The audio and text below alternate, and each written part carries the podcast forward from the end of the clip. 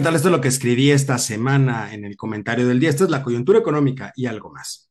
Decía el gran McCraff, para saber dirigir hay que saber hacer. Quien no lo entiende tiene un grave problema mental.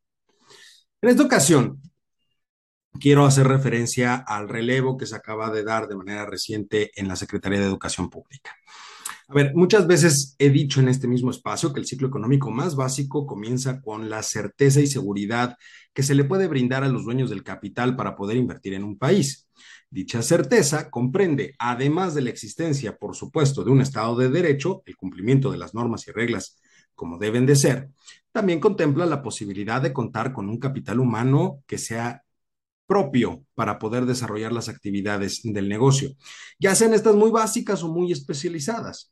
Por lo tanto, la gama de preparación que debe de tener ese capital humano debe ser muy amplio y tiene que estar garantizado por un sistema de educación robusto, sólido y con visión de futuro. Una situación que en nuestro país hoy en día no existe. Por lo tanto, uno de los puntos básicos sobre los cuales se debe de invertir es en la educación. Y quien encabece la tarea de realizar e implementar la política educativa del país no puede ser cualquier persona, debe tener conocimiento y experiencia en la materia, lo que nos pondría en la mente que tal vez un docente de profesión que se encuentre en activo podría ser la persona ideal para el encargo, ya que conoce las necesidades de las escuelas, alumnos y profesores. Pero es algo que al parecer el morador de Palacio Nacional sigue sin entender. Esto viene a cuenta, como mencionaba, por la nueva y flamante titular de la Secretaría de Educación Pública, Leticia Ramírez Amaya, que sustituye a la gran eminencia gris que deja el puesto, Delfina Gómez, quien se va a buscar por segunda ocasión la gubernatura del Estado de México. Aunque la recién llegada al gabinete del hijo predilecto de Macuspana es maestra de profesión, como lo dijo el mismo tabasqueño, ¿no? La última vez que dio clase fue hace más de 20 años, cuando dejó las aulas por la burocracia del gobierno de la Ciudad de México, encabezado en ese entonces por un conocido tabasqueño. ¿Qué sensibilidad del tema puede tener alguien que desde hace dos décadas no se ha dedicado a la docencia? De acuerdo con el propio morador de Palacio, ella fue maestra 12 años lo que significa entonces que ha sido burócrata más tiempo que docente. Pero vamos a concederle el beneficio de la duda. Y aunque se lo concedamos, hay que aclarar que el reto no es nada sencillo, no está nada fácil. Para empezar, la realidad de hace más de 20 años es completamente distinta a la que tenemos en la actualidad. La pandemia dejó al descubierto las enormes carencias que existen en el sector. El nivel de acceso a las tecnologías es lo que ha condicionado el desempeño educativo de los niños y jóvenes.